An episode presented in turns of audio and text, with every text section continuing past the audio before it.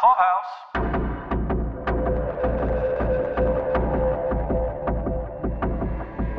Welcome back to Pod Clubhouse's continuing coverage of the first season of Beacon 23. This one is for episode four called God in the Machine. This is Paul here along with my co hosts Abby, Abby, Abby, and Abby, Guy, Abby, that's me. Abby and Guynez. I like that. Guyness is so good. It's a very science fiction sounding name, right? All right, let's stick to it. All right, guys. So this episode I did not see coming in terms of, you know, we got an eight episode season. We have no idea if this show is going to carry on into future seasons. So the thought of spending a whole episode 180 years in the past, I didn't see coming. Inez, what did you think about the 180 year jump? Did you glean any significance from that vast stretch of time? I really enjoyed this episode a whole lot. You know, when they said that Bart's an older model, I, I thought maybe like, I don't know, like 30 years. so, right. so when they say 180 years and he's over here with a different kind of personality with a different person, I was just like, oh shit, like the time in the, the, the time expectations are different here. And I thought it was very interesting seeing his personality at this point, that of like a young, ambitious man kind of like vibe, right? He calls her mom. And it seems like she might have programmed him to do that. She's chosen her relationship to be like this in order for her to cope with her environment and her isolation. And I just really like loved everything of having this perspective of the human mind in these kind of situations. And honestly, that lady, I can't remember the beacon keeper's name. Her name is Sophie, but Sophie. really only call her mom. But yeah. Yeah, reminded me a lot of Gabby. Oh, yeah. Yeah. Does, does Gabby work a loom?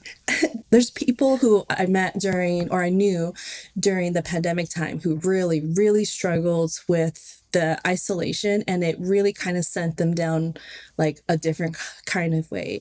Gabby has spent her life as an undiagnosed autistic person out there in the world and really alone a lot and has just found a lot of like humanity and beauty and like being in control of what she chooses to see and what energy she chooses to have just to like be able to like exist and be content like in the moment despite the isolation despite that so i looked at this with a lot of fondness in that regard I don't know. I just really love the journey, and so I, just interested in seeing the perspective from Gabby. She and I touched a little tiny bit on it last night, but I always tell her like, you know, like don't save it for the podcast because I don't know. like I don't want to forget my. Um, I want to have like an authentic kind of reaction, and I'm not as good as kind of recreating those kind of moments. So I'm excited to hear from both of you. That's a good instinct. You don't want a canned response on the podcast. I mean, if you're a good actor, then, or if you're reliving the moment authentically, then same, thing, Guys, cheese and rice.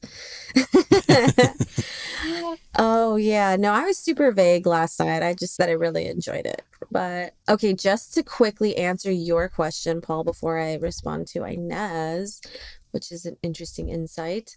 What did I think early on about the 180 years in the past? Well, obviously, I was super excited for the same reason that Inez mentioned was I guess I didn't expect Bart to be there as soon as I heard him though. It did immediately give me a reality check. You know, time is relative and then especially in space. So like what were we thinking? Like what was I thinking with this like 30 years being in the past?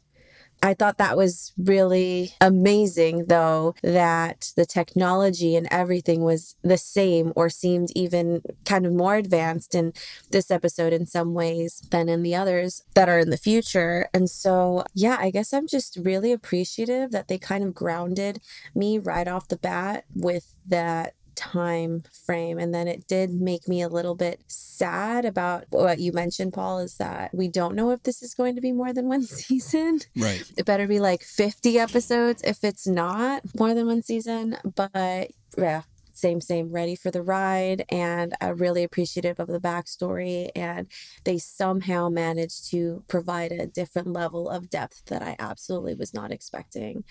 But responding to you, Inez, that is really interesting and really, it's like I really appreciate that because I forgot about that. especially like when she like wakes up and she grabs the curtain stuff that he had pulled down and she throws it at yeah. him or hands it to him right and it's just like go put these back like this is my house so go pay. like that's just like such a gabby thing like oh Absolutely. like i know you you just like poisoned me but i'm still gonna hold you accountable no, you're right. She is really firm with her morals. And I know that I, maybe that's why I really loved this episode because I think that, I think I related kind of with every character. Everyone would really stuck to their morals. I feel like during the pandemic and before it, I was maybe more like her. And then ever since, ironically, of course, like getting involved in business, I find myself really, really understanding our guy Milan. Honestly, I do feel like both of them kind of represent like my logical side. This la- I mean, he's the logical ambition, like you we need to survive in this world side, and then the other, and she is the um like we are still human. We need to like act like humans and be grounded, which is really really funny because then my mouthing off is totally Bart. So yeah, I totally understand that, and that's so. I, I really appreciate you bringing that up, and now I'm like thinking about it and I feel like closer to this episode. But like, here you go, Paul and world. That's a little insight on like who I am. I am. I'm like these three people, but the pool, right? They're all so incredibly different, these three characters, and they do clash and they do fit well at the same time. And at the end of the day, it was like, what do you think? Was it a tragedy? Like, what kind of cliffhanger did you feel it left you with? There's a few questions left outstanding, right? Well, what is the artifact? Does it relate to our rocks that Aster is interested in in the future? This is such a small show that it it almost has to be related. It has to be the same thing. But what is the significance of them? Also, we know that like technologically, the people are still people, even though they do have like augmentations built in, like um, Halan does. So did Aleph's mission bear any fruit to merge people and technology and consciousness into one thing? Where is that in all this? Do the rocks still relate to all that? Yeah, these are the these are the questions I was left with. The timing aspect of it, the more that I think about it, 180 years to you and me is a couple of lifetimes, you know, but I wonder if in the future when it's routine to travel maybe not at light speed, but close to light speed, and put people to sleep for long periods of time to travel long distances, but they wake up pretty much the same age that they went to sleep. I wonder if 180 years is not really 180 years in the same way, in the same like living memory sense. Absolutely. You know? Yeah, definitely. Yeah. So Sophie may not be alive, but she may not be long dead either. Her sons may still be something in 180 years later because they've spent so much time traveling. For instance, I'm just making that up. She was played by Barbara Hershey, who you guys may not recognize too much, but she was sort of a mainstay of like 80s and 90s TV and movie co starring. She's been around in acting since the late 60s and she's been constantly working that whole time. She was in Black Swan. That was probably her biggest, most recent role.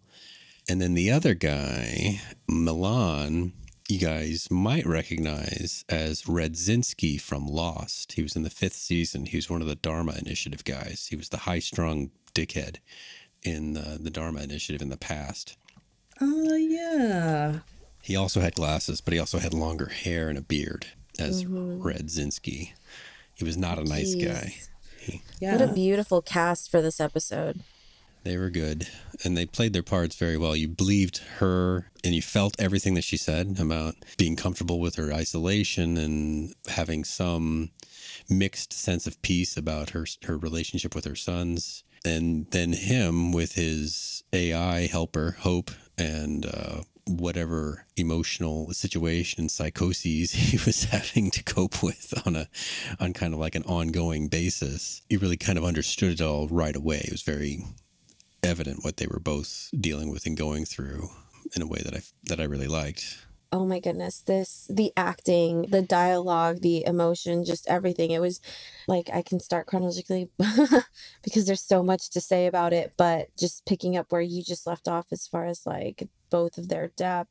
So he had a lot of vulnerability and i think that he was fighting that with his like drug addiction. I think that his weak points or whatever were really just like his humanity coming out like his soul. Like he was isolated because you know he mentioned that like he loves this thing. He created this system and these beacons and he loves them and he's fascinated with them. I mean he cares about them like like he's so protective over it which is why he was very offended that she had decorated it.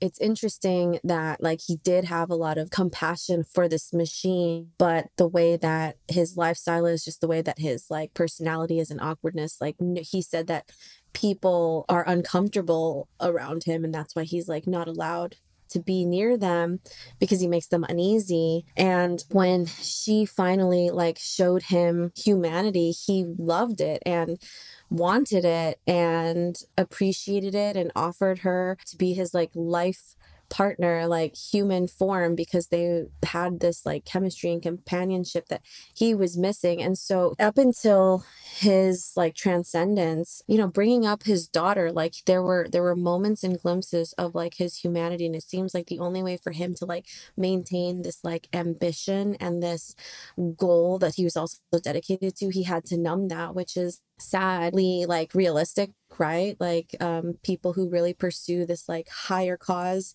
their perspectives were so unique and different where she said you are like you can solve world hunger you can solve universe starvation or whatever and you're not doing that and he said i handled this all wrong but i promise my intentions are pure. He does look genuine and both of them are completely genuine. So his madness moments is him being vulnerable. And that's just like, I don't know. I felt like that was physically shown but also really symbolic in like this type of reality of you know when you have these goals whereas she she has to remain stagnant. And i guess like i can't identify with that as well because i do appreciate being like a workaholic and i even like changed my life path because i knew that no matter what i cared most about like having children and being present for my children and that would just be a harder decision to make after i like reach certain goals, I knew that I would end up coming this way and like giving it all up anyway.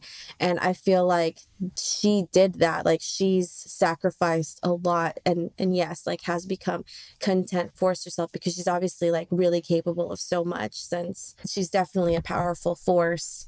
She has a presence. She has she's not intimidated by anyone or anything and she's fulfilled and that's, you know, we were just talking about women just being super powerful and getting shit done. And so an empowered woman is like the most dangerous and valuable thing. And, you know, even this guy realized that and appreciated it. And so well, his uh, helper, uh, yeah, was uh, his his AI was was a f- female voice, and uh, she even yeah, and I, I I debate whether or not he modeled that after his daughter. His daughter, yeah, I'm not sure. Yes, I know. And just bringing that up, those little subtle hints throughout this episode, I mean, it was so powerful. But do you think she was modeled? And then do you think Hope is the lower level harmony?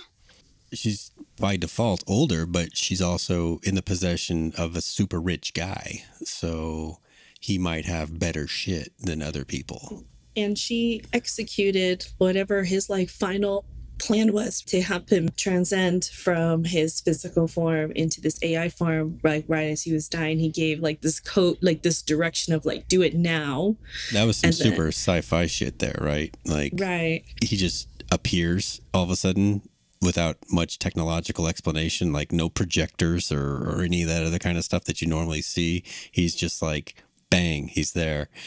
A as, presence. as Aleph if you're curious and you're not sure what Aleph is, it's the first letter in Hebrew and Aramaic and other other languages from that same root. That's right. Alif, is in Arabic. Yes. Yeah, first letter. Okay. Interesting. Wow, he really mispronounced that one. well, that's Arabic. Who, he said Hebrew. Who knows? Maybe it sounds slightly different. In Well, In it's in it's in the future. In white. I'm just kidding. In English. Everything sounds different in white. So funny. also, you know, so I noticed like his AI's name is Hope. Mm, yeah. Aster's Harmony. is Harmony. So there's this like vibe theme. You know, you got Yeah. hope and harmony. is- aspirational kind of mm-hmm. things. Yeah. And, you know, he spoke a lot about, like, he was clearly suffering emotionally. And I think, if I recall correctly, he was telling Sophie, you know, about like eradicating these kinds of like mental ailments that are like distractions or not necessarily like useful. And so I'm wondering if part of, if it was from him where they now 180 years later are under the belief that oh like we don't we've already figured out the solutions around these mental ailments right 180 years harmony saying those don't exist and here he is 180 years earlier saying we can get rid of these Yeah, 100% that's him. Yeah, let's, we can dive into that. Oh my gosh. All the cool influences he's had. I'm sorry, continue, Inez. um yeah i mean because his his once he it was this new ai being he obviously like doesn't have that anymore he's comes off a little bit more like hardcore cold a little bit and she's obviously super upset that she can't you know, it seemed like she was in probably enjoying her human experience, and then suddenly he's just like he's not a human anymore, and so she's like gone. So I'm super curious though about like where is he today, 180 years later, Right. within this environment? Because he just disappeared, and that's where we were left. So Yeah. He controls it all. You think so?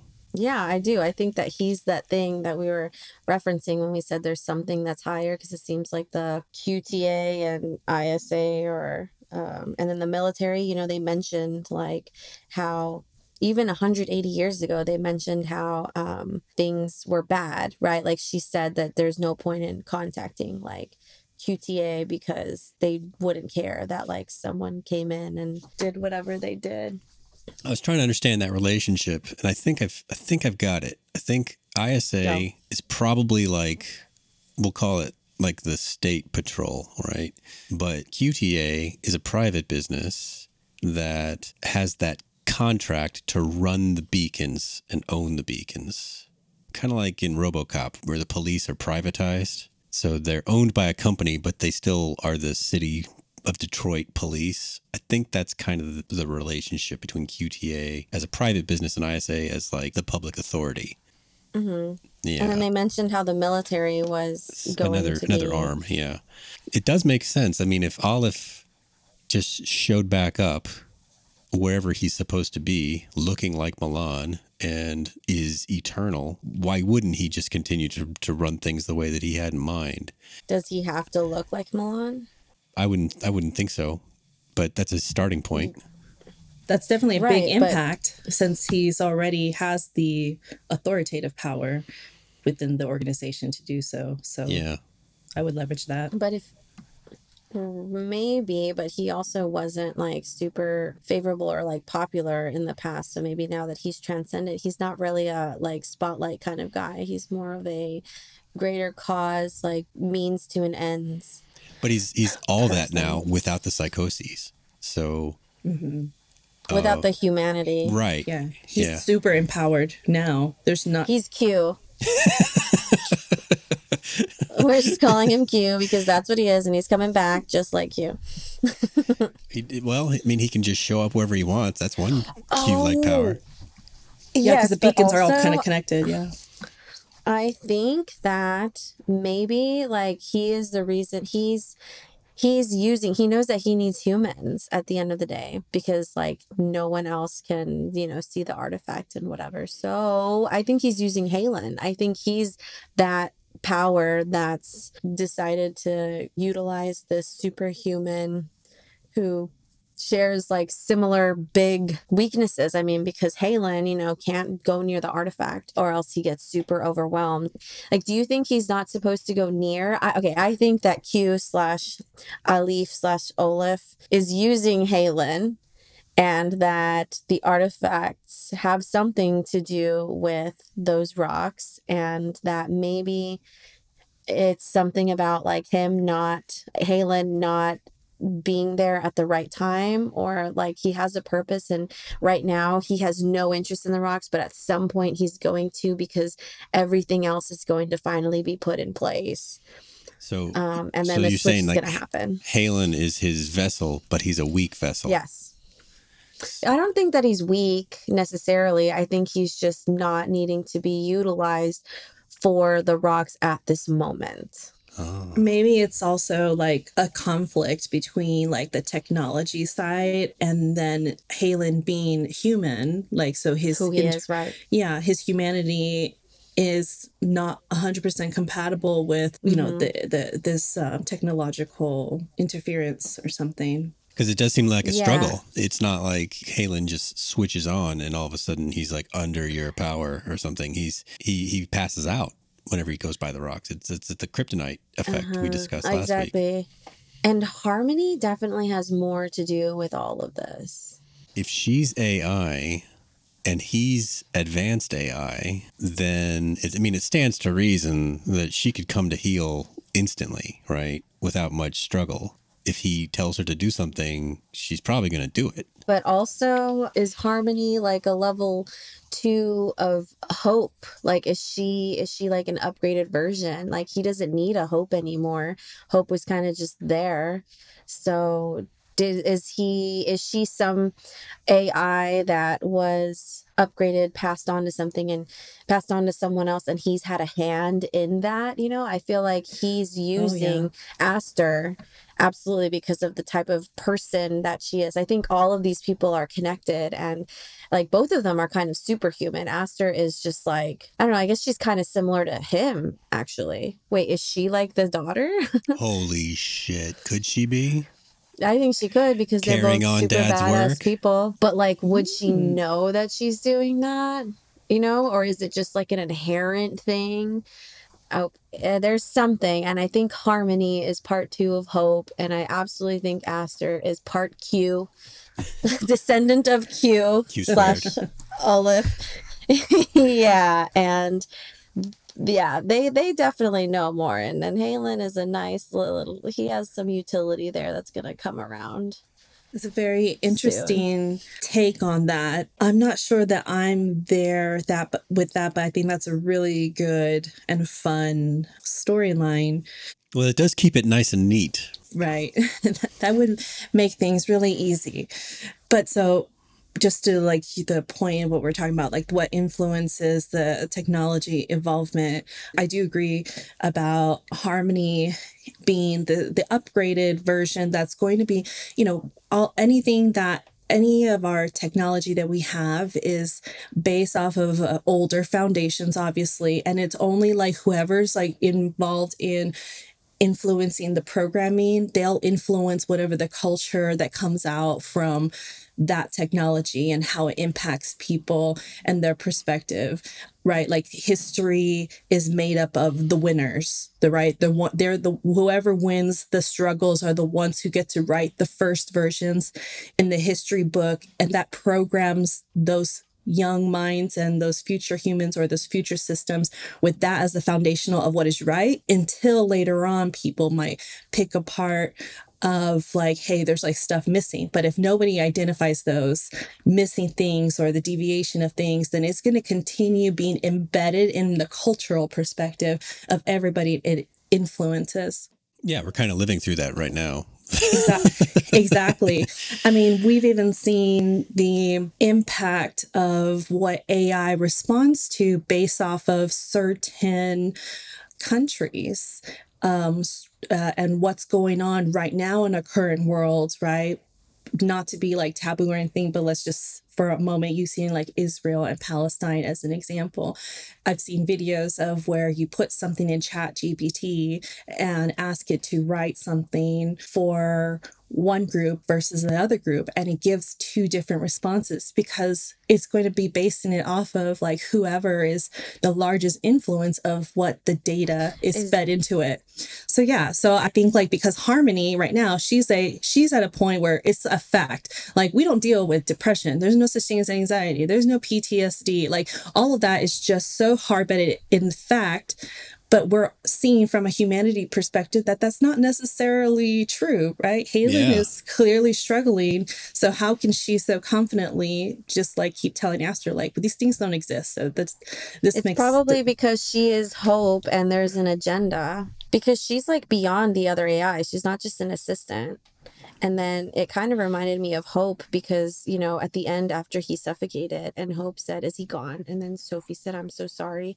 She said, No, I'm sorry. He lost his way. Like, what AI that is like just the complete assistant? Like, I take orders from you. I don't know. That's not super evolved. Like, that gave me harmony vibes where she's just super, super high level, even for that time. And that was 180 years ago. So Maybe she also did run the same kind of calculations and scenarios like Bart did, where he said he ran thousands and thousands of simulations on the impact of this, and it is a, a universal like extinction event that he's an he said that right. Milan is an extinction agent. So it's possible that Hope also had come up with that, but because she's like programmed to be his aide objectively, that she didn't have that kind of free will that Bart had to be able to override his human person.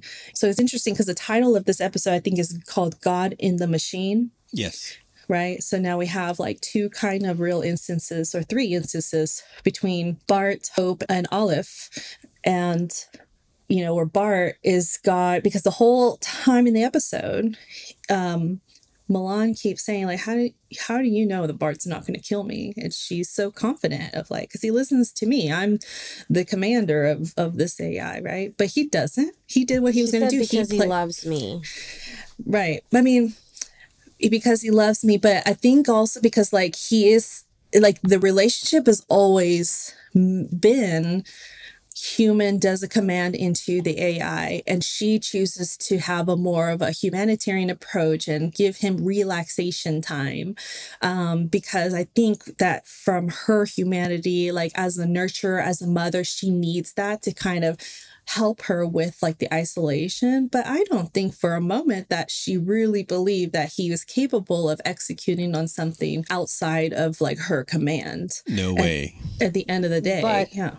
Right, but he does. And then even at the end of the day, like he didn't tell her that the key was on the body when it went off. So at the end of the day, Bart was in control because he wanted things to remain as they were. And like she kind of lost that battle, but then got him. I guess she won. She lost that battle and won the war because she ended up traumatizing him by like ignoring him and trying to get her power back, which was so sad to me. But yeah, at the end of the day, though, like the AI are the ones in control. Like, and he proved that. Well, and I think we're to believe that Milan had a large hand in designing Bart in the first place. Absolutely. Yeah, he did. And the other thing is that Bart did say, I ran these simulations. This guy is going to do this. He's going to destroy humanity. But then Bart accelerated him to get to that point. And so now, 180 years later, like we're there where like humanity is like even more fucked up and destroyed. Like this is probably the manifestation of Q, Aleph. I think Bart's prophecy was probably coming true. And it is because this guy is, you know, fulfilling what he meant to fulfill. But anyway, so he talked about what he wanted to do. And I mean, he just got there a lot sooner. And I don't think he expected to like see the artifact and transcend in that moment, but it was the right time and he just didn't know. Or maybe he did know. Maybe yeah, there's maybe because he because he, he's now multiple times lied in this episode. We see a lot of him being intentionally deceptive, lied about the shipping vehicle or shipping like supply ship coming in. He obviously lied about you know taking care or that he wasn't going to do anything. I can't remember exactly in this moment like the, the rest of it but it was enough evidence that he has enough free will that he's going to execute whatever kind of initiative he's deemed necessary. And maybe what he's referencing on his decision making stuff is kind of these things that maybe like hope or uh, milan have already done. So he's acting out on this hidden agenda piece maybe he he executed it not knowing that that's what he was doing yeah, but order 66 hidden in there. Yeah. Well in my notes I, when when he starts working on that on that look mainframe looking thing i didn't write down the quote but there was something that made me write down the note that he has big plans for bart.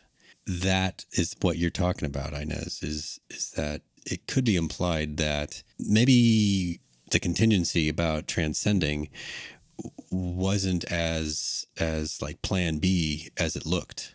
Maybe Yeah. it, would, it would have been great if he left alive, but whatever.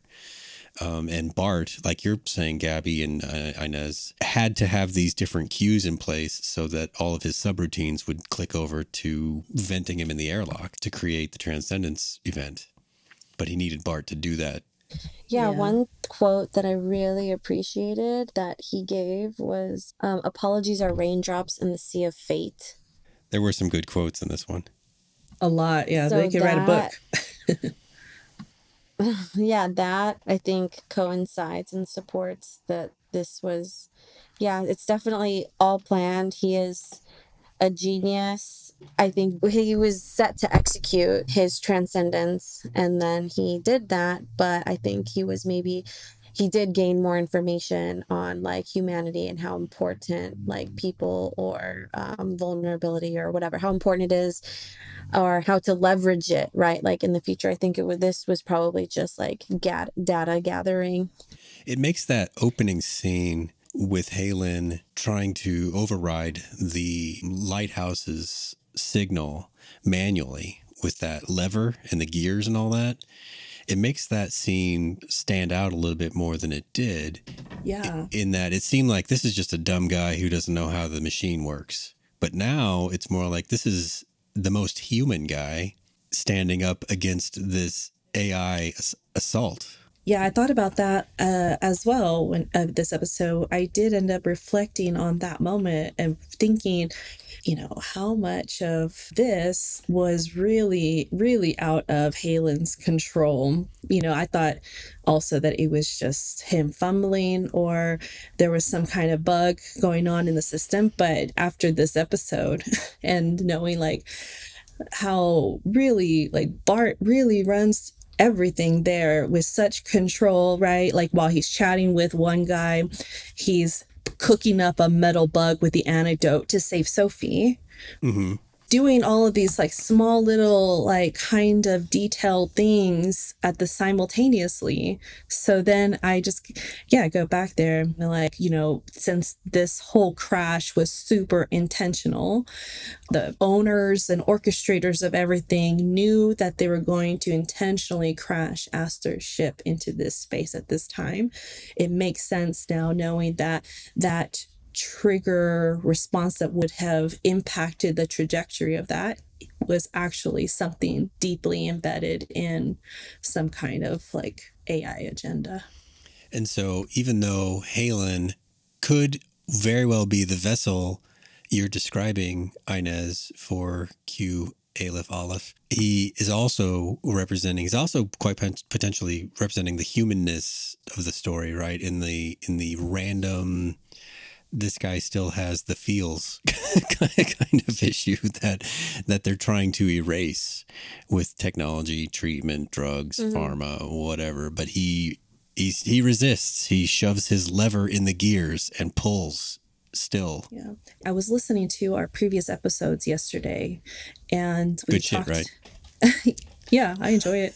um it, we've talked about i think paul you brought up you know that there's got to be something with these drugs that they've got these derma patches and um, and everything. And then here we see 180 years earlier kind of like the founder of like it seems to me the founder of life as we know it today in Aster and Halan's world, you know, have this need to to dr- drive out those things but it's also like heavily like reliance on that the drugs physically will help make that happen right? Because as soon as she gives him that dosage hope gives him that dosage he all of a sudden is just like like uh, i'm so much better then he kind of has that like ominous kind of like of confidence and feel about him instantly. Efficiency his efficiency Mm. yeah he has got improved. he got and yeah he got a very big confidence effectiveness efficiency booster there and i can see that now like being if you're the father of like what everything is going to look like 180 years later and you're over here like we i know like the human limitations like need these interventions um, these drug in- interventions with these drug boosters um, maybe that's also plays into the big giant like abundance of pharmacy that they've got in this isolated space now When he keeled over and then the door opens, did either of you have a moment when you're like, you know, I've seen a lot of TV and I know that CPR and AEDs exist. so in the futures, it's just like, well, if the computer says he's dead, I guess he's dead. Right. So AED, I did think about that, but um, when you suffocate like that, so the reason why AEDs and like the pounding in the chest works is because you have oxygen like already inside of your blood. And so something like that, like you being in a vacuum, it really does like suck out the oxygen, the carbon dioxide, like it So it's a very out like thorough everything. way to kill you.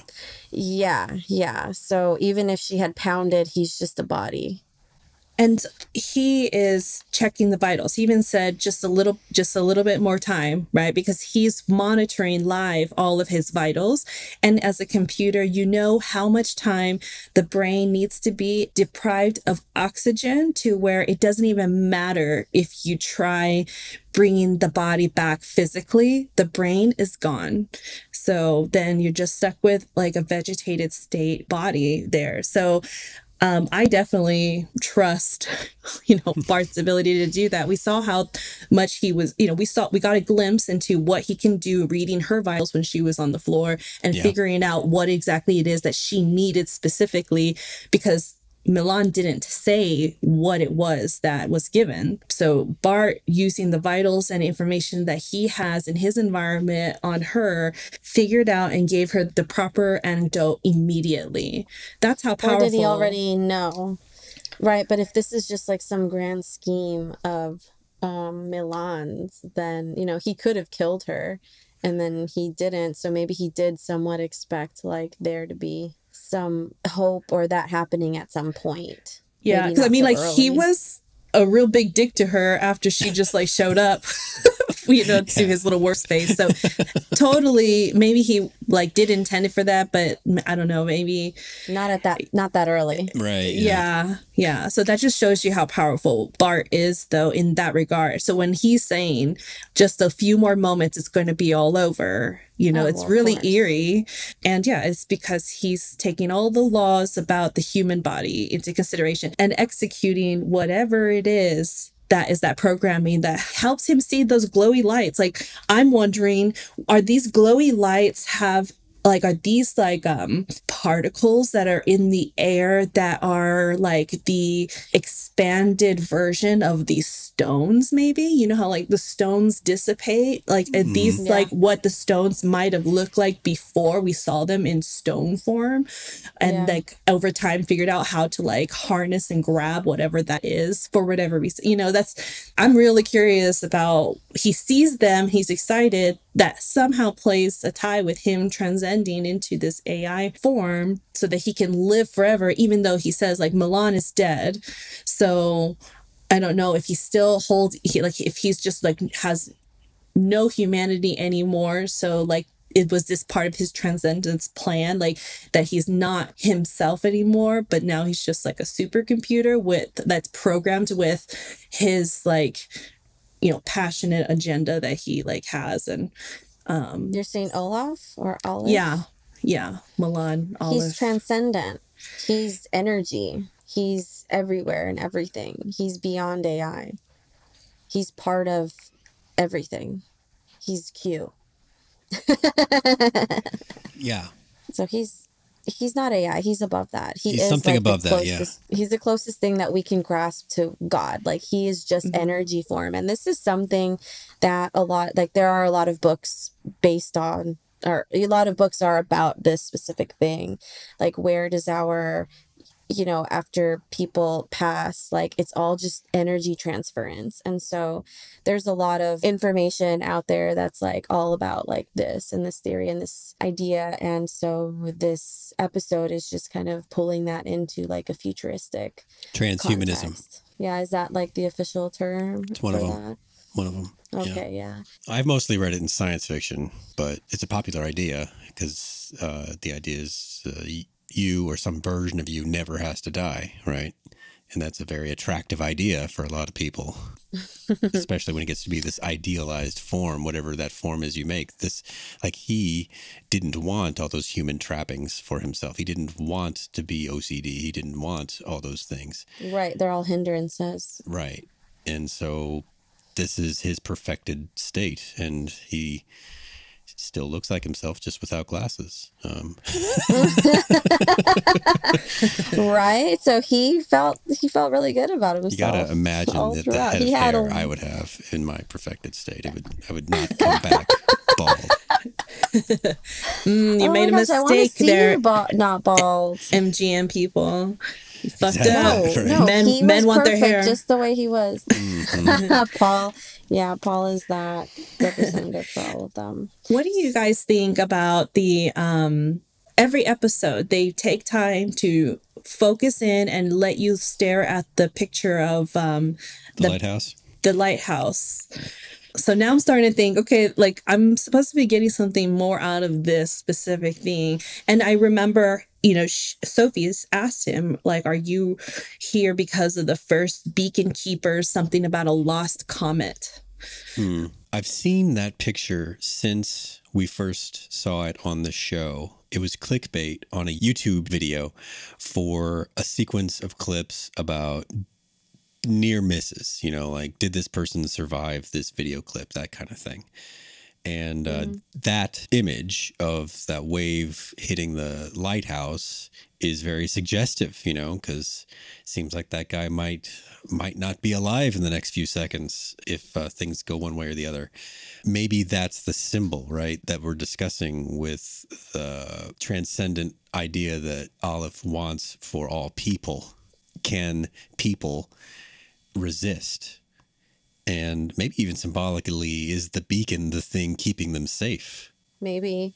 I also think that it is an excellent representation of like every single person who looks at it has identified with it because in this world, like you are completely alone. Like space, you know, you you can't just go outside and hang out in dark matter. Like everything is controlled. Everyone seems like they're just in survival mode. And so it's like existence seems like it's just that way and that does go along with like the prophecy that bart gave that like this is this is the end of like humanity even though at that time like it seemed like that's how it was going and then you know we have unexplainable like genocide or or like mass deaths of like entire colonies on planets and stuff you know like it was everything's kind of explained by bart's little prophecy here Besides the lighthouse picture, have you noticed anything else remaining from mom slash Sophie's time?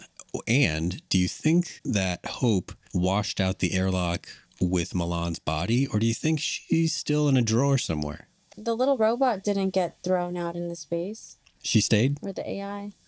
Yeah, I think that she stayed. I mean, Sophie was talking to her, so I don't know why she. I didn't Well, see she was her. talking to her when he, Prior to the she walked into the room Yeah. where his After he body was was already dead, dead. Right. when she was like working, like the first moment she was in the there with the body. But I don't think that we heard from Hope after we saw the body get released out.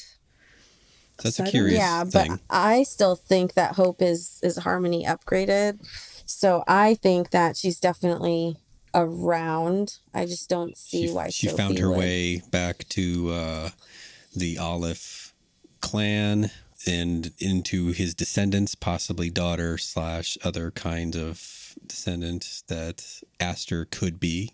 Yeah, even if her little vessel like was destroyed, which I don't think it is, but even if it was, because I don't see how Sophie like or why Sophie would just like toss away this technology. Well, she doesn't trust AI anymore.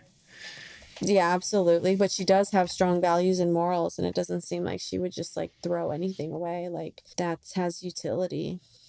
Well, I'm going to be on the lookout for her and cloth and shit around, around the uh, the beacon. Um, So who else though? Yeah, but Sophie was there, and then there was definitely more time. There had to be someone else at least yeah, between her being there and then Solomon. yeah. I mean, passage of time within sta- space travel, as I stated before, gets a little warped. But if you're just a person staying put in one place, You're aging. yeah, exactly. So we might be able to accept that science Mm-hmm. can can make the human body better in the future. You know what? but not 200 years better, I don't think. So, Yeah, so like I definitely do think that he planned all of this and planned for Bart to kill him so that he would transcend because like he leveraged her for information from Bart. Like when he said like I have the antidote but her life will cost you a few memories, I think that he's he knew exactly what Bart would do and that Bart is meant to be this like emotional thing so that maybe he can dip into Bart whenever he wants and he'll like understand those humans who he's with his companions like in a different like more advanced way. Like I think it's just Bart is special as an AI because he's collecting specific data and That's probably intentionally never upgraded. yeah absolutely What yeah his role in the transcendence, his memory of the artifact, his everything having to do with the situation.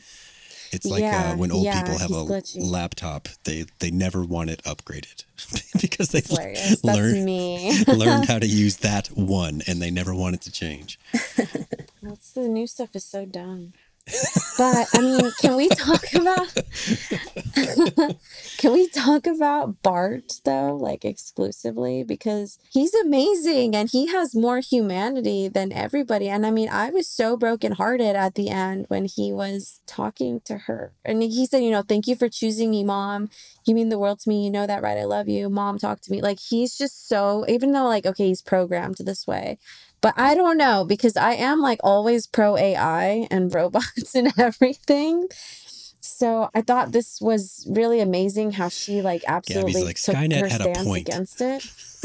yeah, I don't know. I really appreciated that he seemed to be the most vulnerable character, which is sad because you know everybody's going through so much and coping through like the actual humans are coping through a lot where they're trying to numb their feelings and bart can have feelings because he's an ai He's got so a i lot. guess that's kind of twisted I mean, there's potential that he's been highly manipulated, but then there's also the part where he's been his pro- programming has been. We know it's manipulatable by the user, like how Solomon has the Shakespeare stuff that he tries to give him, and now we know that after enough time with Sophie, she got him to emulate a mother-son relationship so much that he, on its face anyway, wanted to do right by his mom, even though mom he thought was going to make the wrong decision and kill herself. Yeah. So those are all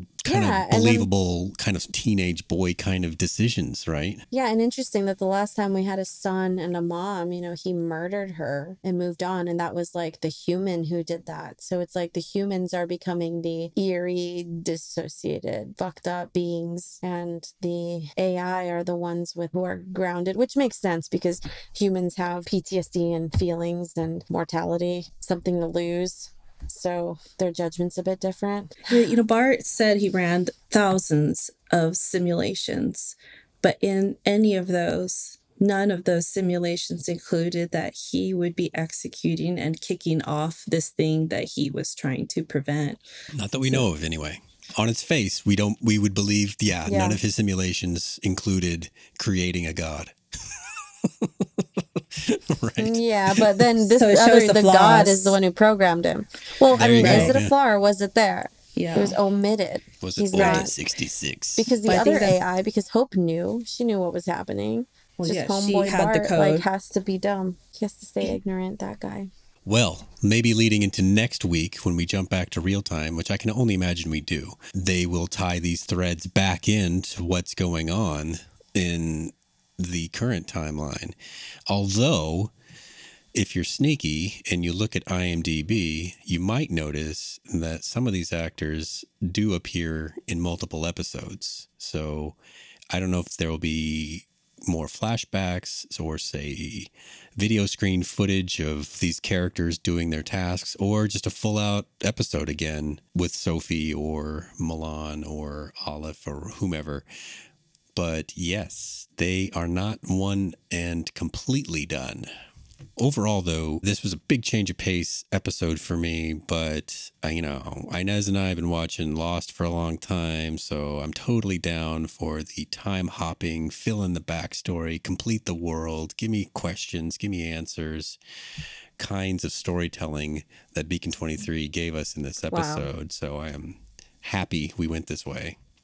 I resent that you used Lost as the uh, comparison there because I too watched it and I would not say that they are comparable.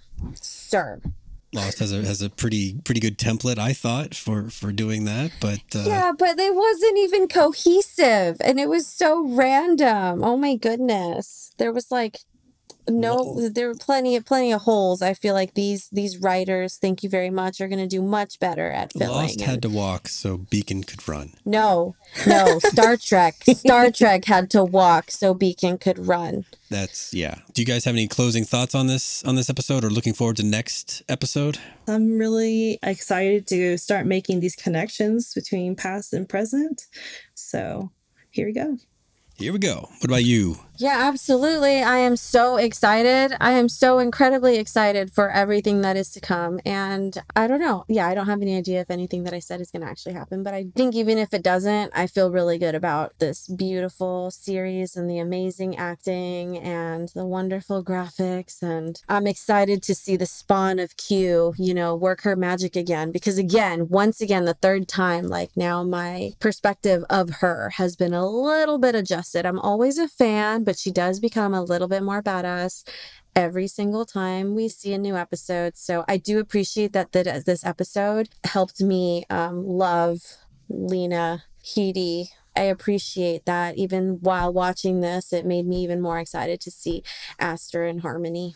While we've been talking, I was looking up. You know, since Aleph had had a name that's a word and you know means first, I thought I'd look up Aster since you know we're exploring the idea of their relation and And And I think Aster, they have her credited as Aster Calix.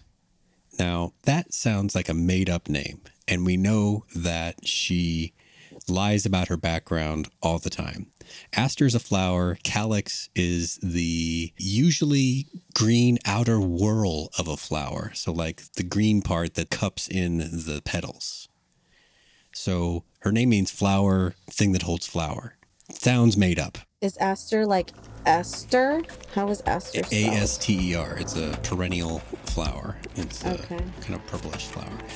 So um, the chances that we don't have a real name seem kind of high, and that she could have Yeah. another identity waiting for us to find out. Yeah, of course. Seems pretty And high. she travels a lot. So if we use your theory of like how time and travel affects age and all that hoopla, then yeah, it looks like Q's baby to me.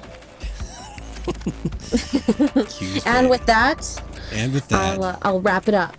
All right. Well, this has been our coverage for the fourth episode of Beacon 23. This one was called God the Machine. This has been Paul Daly with Pod Clubhouse. If you want to reach out to Pod Clubhouse, you can find us at www.podclubhouse.com or on Instagram or Twitter slash X under Pod Clubhouse. If people for some reason wanted to find your social media postings, Gabby, where would they look? I don't know where they can find my postings, but they can actually find my voice on Apple Podcasts and Spotify and everywhere there are podcasts right here on There you go. this uh, wonderful That's the best what way. is this podcast. Yeah. This will be Find a- me here, guys. A Please. one-way dialogue between you and Gabby. It's uh Please. Yes. I'm waiting. I love you. Come at me. and what about you, Inez? My simple little thoughts are will also be on X at Neezy Thinks. I haven't found a Facebook group yet related to this show. I should get on that. But once I do and you're in those, then you might see my me pop up in there. That's where I like to do some research. Well, it's been a pleasure talking to you guys, and I look forward to doing it again next week. Yay! Thank you. Thank you for listening. This has been an original Pod Clubhouse production. Pod Clubhouse is a podcast network dedicated to encouraging collaboration among podcasters and friends to bring a fresh voice and diverse perspective on a wide array of content. Please visit and leave a comment for us at podclubhouse.com. Rate, review, and subscribe to our podcast feeds on Apple Podcasts. Follow us on Twitter, Instagram, and Facebook. You can find us at Pod Clubhouse. Our DMs are always open, and we'd love to hear from you. Pod Clubhouse.